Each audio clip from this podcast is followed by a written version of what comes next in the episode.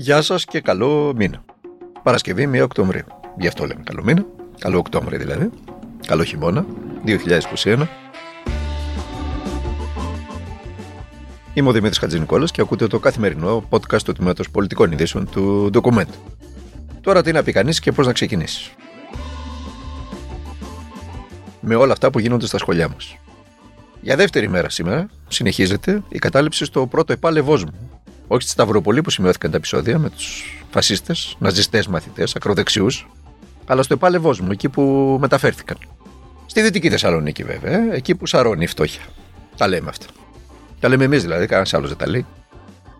Το πρωί λοιπόν στο επάλευός μου, μασκοφορεμένοι και κουκουλοφόροι μαθητές, φασίστες μαθητές, ναζιστές μαθητές, δεν εξοργίζει αυτή η διπλή ιδιότητα θλίβει πραγματικά για την αποτυχία του εκπαιδευτικού μας συστήματος. Το είπαμε και χθες. Σε μια χώρα που απόλυσε το 18 περίπου της 100 του πληθυσμού της από την ε, εισβολή και κατοχή των ναζιστικών στρατευμάτων τη δεκαετία του 40, υπάρχουν μαθητές μέσα στα σχολιά της οι οποίοι διαφημίζουν τον ναζισμό, χαιρετώντας ναζιστικά. Τι να πει κανείς. Λοιπόν, αυτοί λοιπόν οι, οι μαθητές, με εισαγωγικά ή χωρίς εισαγωγικά, αλλά μαθητές είναι. Μαθητές είναι άρχισαν ξαφνικά στον Εύωσμο, στο σχολείο τους, να μπαινοβγαίνουν ανενόχλητοι από τα κάγκελα του σχολείου. Οι καθηγητές βρισκόταν σε κοντινή απόσταση και τα παρακολουθούσαν όλα αυτά. Τι να κάνουν και οι άνθρωποι. Πετούσαν νεκροτίδες στους γύρω δρόμους, χρησιμοποιώντας ως ορμητήριο το σχολείο, πέταξαν για καπνογόνα και ανάρτησαν και ένα πανό στο οποίο αναγράφει Θέλουμε σχολεία ελληνικά, Ελλάς ή τέφρα. Αυτά. Αυτά γράφανε μέσα στο σχολείο. Οργανωμένες ομάδες. Και αυτή η κυβέρνηση αυτή η κυβέρνηση, η οποία σας θυμίζω στο πρόσφατο παρελθόν ότι ήθελε να βάλει ακόμα και πανεπιστημιακή αστυνομία, να συστήσει αστυνομία πανεπιστημίων, γιατί λέει δεν μπορούσε να ανοιχτεί την πολιτικοποίηση μέσα στα πανεπιστήμια. Αυτή η κυβέρνηση πει την ίσα τώρα. Που οργανωμένοι μαθητές διαφημίζουν καταδικασμένοι από τον νόμο εγκληματική οργάνωση μέσα στα σχολιά της. Και είναι Παρασκευή. Μάλιστα, χθες στο, στον Εύωσμο προπυλάξαν και, και νεαρή δημοσιογράφο και φωτορεπόρτε που ήταν στην περιοχή και προσπαθούσε να κάνει τη δουλειά της. Τελεί υποκατάληψη το επάλευός μου και αυτοί οι μαθητές του επάλευός μου κινήθηκαν και προς ένα γειτονικό επάλ, το επάλ Αμπελοκή, που είναι με σκοπό να ξεκινήσουν και εκεί επεισόδια. Με ποιους; Κύριος είδε. Ε, αυτά συμβαίνουν στα σχολεία της επικράτειας. Με την ηγεσία του Υπουργείου Παιδείας όχι μόνο να κοφεύει, αλλά να είναι υπεύθυνη Γι' αυτό, με τα λόγω γνώσεων σας το λέω αυτό. Λόγω των δηλώσεων του Υφυπουργού, του κ. Συρίγου. Ακούστε τις. Α ξεκινήσουμε λοιπόν από το πιο βασικό. Καταδικάζουμε τη βία από όπου και αν προέρχεται. Όπα, ναι. Τώρα, ε, δεν, ναι, το λέμε εμείς οι δύο. Ε, Προηγουμένως, ακούω ότι καταδικάζουμε τη βία που προέρχεται από τους φασίστες. Δεν καταδικάζουμε τη βία από όπου και αν προέρχεται, διότι από ό,τι είδα τις τελευταίες μέρες, βία ασκήσανε και εκείνοι που επιτέθηκαν στου φασίστες. Αυτός ήταν ο Υφυπουργός. Παιδεία στην ΕΡΤ έκανε αυτές τις δηλώσεις, στην κρατική τηλεόραση την ώρα που εντός των σχολείων του, για τα οποία είναι υπεύθυνος ως υφυπουργός και στα οποία λειτουργούν οργανωμένες ομάδες, όπως είπαμε, καταδικασμένες από τον νόμο εγκληματικής οργάνωσης, εκείνος θέλει καταδίκη της βίας, αυτό πρώτα θέλει, καταδίκη της βίας από όπου και αν προέρχεται. Να κάνουμε μια φιλολογική συζήτηση και να καταδικάζουμε τη βία. Για παράδειγμα, τη βία στη Βόρεια Κορέα, τη βία ε, στις υποσαχάριες χώρες και ούτω καθεξής. Έχει στόχο ο κύριος ε, Συρίγος. Θέλει λοιπόν καταδίκη της βίας από όπου και αν προέρχεται και εξισώνει τον ιό με την αντίδραση. Για να μιλήσω και με όρους ε, ε, ιατρικούς. Εξισώνει δηλαδή τον ιό, τον ιό του φασισμού και του ναρσισμού με την αντίδραση του υγιού σώματος της κοινωνίας απέναντι σε αυτόν τον ιό. Επειδή βρέθηκαν φοιτητές, εύψυχοι φοιτητές, να διαδηλώσουν έξω από τα σχολεία αυτά και να πούνε φτάνει με τον ναζισμό φτάνει σε μια χώρα που είπαμε τι έχει υποστεί από τον ναζισμό, να υπάρχουν οργανωμένες ομάδες εντός των σχολείων της και να, να, να διαφημίζουν το φασισμό και τον ναζισμό. Πόσο νοπή είναι ακόμα η δίκη της Χρυσής Αυγής; Πόσους πρέπει να δολοφονήσουν οι τύποι αυτοί; Λοιπόν, κάναμε και την πάσα τώρα χρησιμοποιώντας τον ιό και το σύμπτωμα για να περάσουμε στο άλλο μεγάλο θέμα, που δεν είναι άλλο φυσικά από την πανδημία. Μιλώντας στον Sky σήμερα, ο διευθυντής ΜΕΘ του Παπα-Νικολάου της Θεσσαλονίκης, έτσι, της Θεσσαλονίκης πάλι, στη Θεσσαλονίκης συνέβαιναν αυτά και θα σας εξηγήσω γιατί. Εγώ είμαι Θεσσαλονικιό, λατρεύω την πόλη αυτή, αλλά θα σας εξηγήσω ακριβώς τι, τι, τι συμβαίνει. Ε, ο κύριος Καπραβέλος υπογράμμισε πως την εφημερία της χθεσινή της εφημερίας στο νοσοκομείο έκλεισε όχι μόνο με εισαγωγές ασθενών από τη Θεσσαλονίκη, αλλά και από νοσοκομεία των γύρω περιφερειών, τα οποία γεμίζουν σιγά σιγά και συνέχισε λέγοντας ο κ. Καπραφέλο, είμαστε σχεδόν στο 100% της διαθεσιμότητας. Και σημείωσε πως τα χαμηλά ποσοστά εμβολιασμού στη Βόρεια Ελλάδα δημιουργούν την ανησυχία για ένα πολύ δύσκολο χειμώνα στα νοσοκομεία. Στη Βόρεια Ελλάδα τα ποσοστά εμβολιασμού είναι 50%, 49 και κάτι. Από την πλευρά του, ο συνάδελφο του στην Κρήτη, ο κ. Τζανάκης, υπογράμμισε πως παρόλο που οι περιοχές αυτές έχουν θύματα ή περιστατικά σοβαρής νόσησης σε κάθε γειτονιά, οι άνθρωποι δεν πείθονται να εμβολιαστούν, καθοδηγούμενοι είτε από ένα προσωπικό τρόπο ζωής, είτε από ανθρώπους με ιδιωτελείς σκοπούς που τους παρασέρνουν. Και εκτίμησε ότι το 60, προσέξτε εδώ, το 60-70% ίσως και παραπάνω των ιερέων είναι ανεμβολίαστοι. Με βάση τοπικές μετρήσεις που ο ίδιος λέει πραγματοποιεί. Στους μοναχούς και στις μοναχές στα μοναστήρια υπολογίζει το ποσοστό των εμβολίαστων στο 80 με 90%.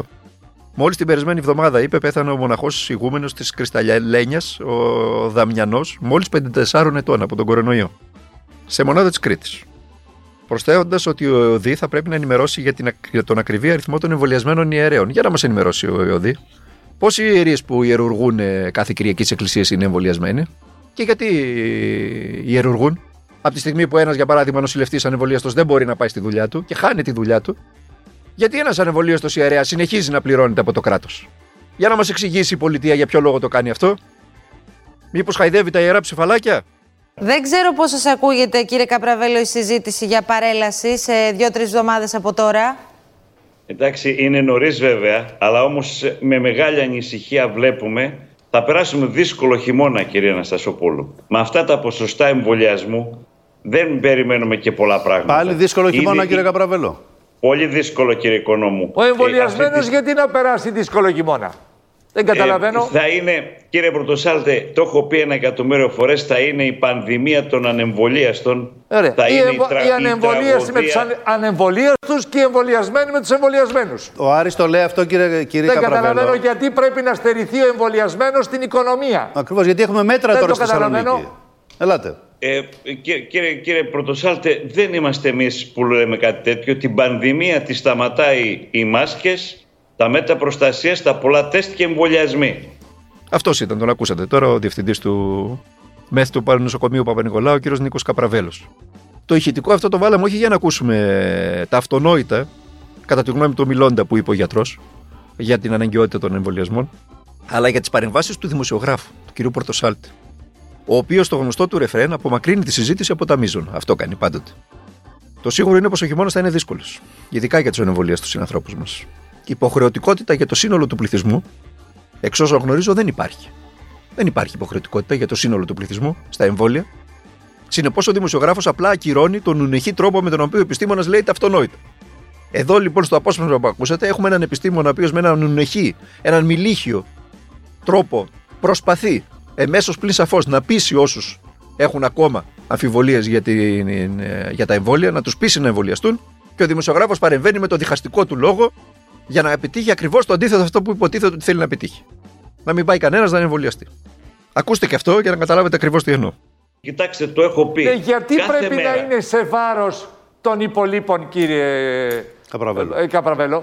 Γιατί; Πώς θα γίνει; Γιατί; Πώς θα γίνει; Γιατί; Τι να Πες κάνουμε, να ξέρει ο δηλαδή. συμπολίτης ότι οι διαθέσιμες μεθ είναι 20. Μισό λεπτό, δηλαδή, Και τι μετά θα τι θα τον κάνει. Ε, μα κάνει. πώς θα γίνει Να αυτό. πεις τι Ναι, αλλά εμβολιάστος βλέπω όμως και ότι τι. επειδή βλέπω δεν υπάρχει επιχείρημα υπέρ του εμβολιασμού. Δεν υπάρχει κανένα Μα τι επιχείρημα. να κάνουμε, Η- η τι πειθό- προτείνεις δηλαδή; η- Δεν ξέρω, δεν ακούω επιχειρήματα πειθού. Δεν τα ακούω. Ποια είναι αυτά, Αυτά τα πρέπει να τα κάνει η επιχειρήματα; πολιτεία, Το- ε, οι γιατροί το να τα πήγαινε κάνουν. να, εμβο- όχι, να, να η πολιτεία, προταθούν. η πολιτεία να προταθούν και δεν παίρνει επιχειρήματα από αποφάσεις τους των γιατρούς. μοιρές. Οι γιατροί τι να κάνουν οι άνθρωποι, αφήσουν τον άρρωστο να πεθάνει; Ο γιατρός λέει ότι πρέπει να στερήσουμε μεθ από άλλους ασθενείς για να νοσηλεύσουμε ασθενείς με COVID. Είπε ότι έχει 48 μεθ, ε, όπου τις 20 τις χρησιμοποιεί για COVID και θα αναγκαστεί τώρα, λόγω των με- πολλών εισαγωγών, να στερήσει από κάποιους άλλους ασθενείς με άλλα νοσήματα μεθ ε, για να βάλει μέσα ασθενείς με, με COVID. Και ο δημοσιογράφος του λέει, εμέσως πλην σαφώς, αφήστε τους ανεβολίε τους να πεθάνουν. Αυτό του λέει ο δημοσιογράφος. Άφωνος ο γιατρός, άφωνοι κι εμείς. Αλλά αυτά συμβαίνουν στα, στα κανάλια της χώρας. Υπάρχει μια λεπτή κόκκινη γραμμή που συνδέει όλα αυτά. Μην έχετε αυταπάτες. Να τα πούμε, να μην κρυβόμαστε. Η ανοχή στην ακροδεξιά. Αυτή είναι η λεπτή κόκκινη γραμμή που τα συνδέει όλα αυτά. Και όχι μόνο η ανοχή, αλλά και η συμπόρευση μαζί της, για παράδειγμα, στο θέμα του Μακεδονικού. Υπάρχει μια γραμμή που συνδέει την ακροδεξιά, μεγάλη μερίδα της Εκκλησίας και του κλήρου και τους ακραίους του αντιεμβολιαστικού κινήματος. Να το πούμε. Μόνο αν το πούμε μπορούμε να αντιμετωπίσουμε το σύμπτωμα. Τον ιό. Να μην κρυβόμαστε. Οι άνθρωποι αυτοί με θεσμικά μαξιλάρια, κύριε Σερίγο τι λέτε, λειτουργούν αντεθνικά δεκαετίες τώρα. Θέλουν τη χώρα απομακρυσμένη από τις δυτικές ανεπτυγμένες χώρες, εγκλωβισμένη σε μια βαλκανικού τύπου διεφθαρμένη κατεφημισμών δημοκρατία, παύλα στρατοκρατία, παύλα θεοκρατία, παύλα ολιγαρχία μερικών ελίτ, για να αυξάνουν τα αγαθά τους παντή τρόπο. Αυτό έκαναν πάντα, αυτό συνεχίζουν να κάνουν. Ο στρατός είναι η ακροδεξιή με τα θεσμικά της μαξιλάρια. Είτε στην εκκλησία, είτε στη δικαιοσύνη, είτε στην πολιτική βλέπετε η δεξιά πολυκατοικία. Αυτό είναι το διακύβευμα για κάθε προοδευτικό άνθρωπο τα επόμενα χρόνια. Να σταματήσουν οι της αριστεράς τις ανοησίες. Να δούνε το δάσος. Και να σταματήσουν να κοιτάει ο καθένας το δικό του δέντρο κάτω από, τον οποίο, κάτω από το οποίο σιτίζεται και ποτίζεται. Να δούνε το δάσος. Λοιπόν, στο κόκκινο του επιδημιολογικού χάρτη εντάχθηκαν από σήμερα Παρασκευή στις 6 το πρωί οι περιφερειακές ενότητες Λάρισας, Χαλκιδικής, Κυλκής και Θεσσαλονίκης. Οι οποίες, όπως λέγεται από το ρεπορτάζ, έχουν και τα χαμηλότερα ποσοστά εμβολιασμού. Είναι αλήθεια αυτό το ρεπορτάζ, έτσι. Παρατείνεται και η ισχύ των μέτρων τοπικού χαρακτήρα στις περιφερειακές ενότητες Πιερίας, Συμμαθίας, Πέλας, Καβάλας, Καστοριάς, Ξάνθης και Δράμας. Υπενθυμίζονται τα μέτρα προβλέπουν απαγόρευση κυκλοφορίας από τη 1 το βράδυ έως τις 6 το πρωί. Και απαγόρευση μουσικής όλο το 24ωρο σε καταστήματα υγειονομικού ενδιαφέροντος και ψυχαγωγίας. Αυτά. Να ευχηθούμε καλό Σαββατοκύριακο. Να ευχηθούμε και καλό μήνα, καλό Οκτώβρη, καταρχάς. Καλό Σαββατοκύριακο. Να περάσετε καλά εσείς και οι οικοί σας, να προσέχετε τον εαυτό σας, να προσέχετε τους ανθρώπους που αγαπάτε. Δεν μας χαρίζετε τίποτα στη ζωή και τίποτα ε, δεν γίνεται χωρίς αγώνα.